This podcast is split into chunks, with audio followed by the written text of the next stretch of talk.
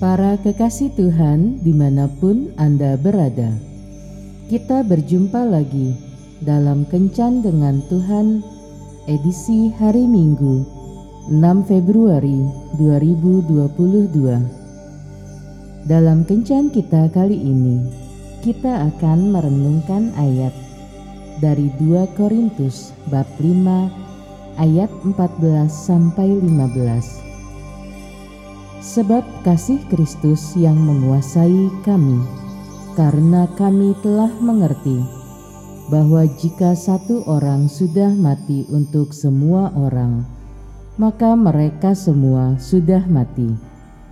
Dan Kristus telah mati untuk semua orang, supaya mereka yang hidup tidak lagi hidup untuk dirinya sendiri, tetapi untuk Dia yang telah mati dan telah dibangkitkan untuk mereka.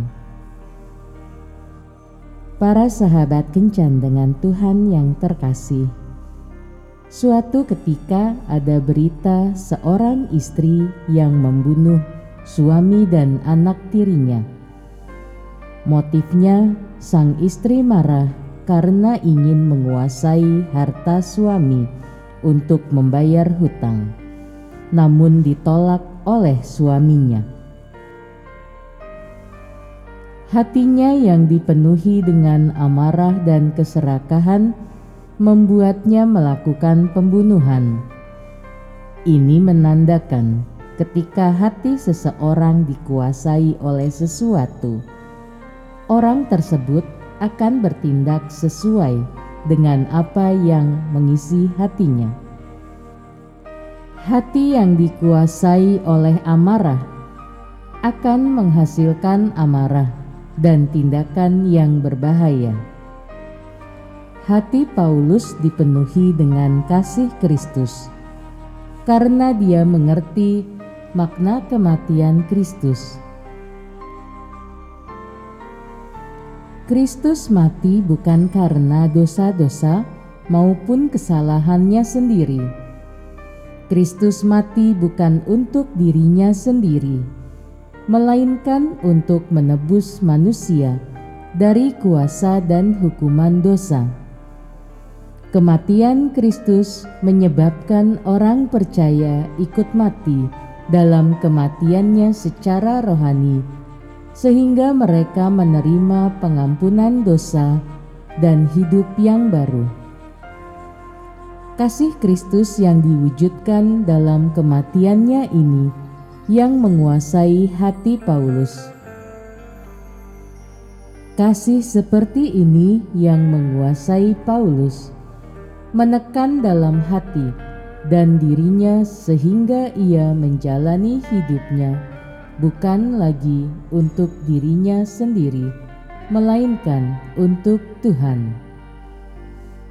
Dalam dunia ilmu komputer, ada istilah yang disebut garbage in, garbage out. Jika kita memasukkan sampah, maka hasilnya pun akan berupa sampah pula. Sama halnya dengan hati manusia. Jika hati kita dikuasai oleh ego, dendam, amarah, dan kepahitan, maka diri kita hanya akan mengeluarkan hal-hal untuk diri sendiri dan dosa yang tidak berkenan kepada Tuhan.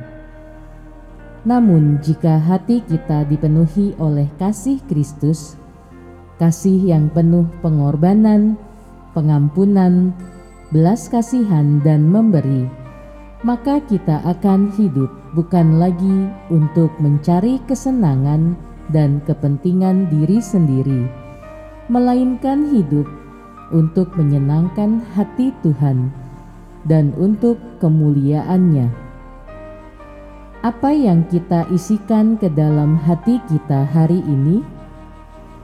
Isilah dengan firman-Nya dan berdoa kepadanya. Pahami dan alamilah kasih Kristus yang Ia berikan bagi kita secara pribadi, maka kita akan mengerti dan dikuasai oleh kasih-Nya, sehingga apa yang kita lakukan semata-mata adalah kasih, baik kepada Tuhan maupun sesama. Tuhan Yesus memberkati. Marilah berdoa. Tuhan Yesus, aku ingin mengisi hatiku dengan kasih dan firman-Mu. Karena aku rindu perkataan dan perbuatanku menjadi berkat bagi sesamaku. Amin.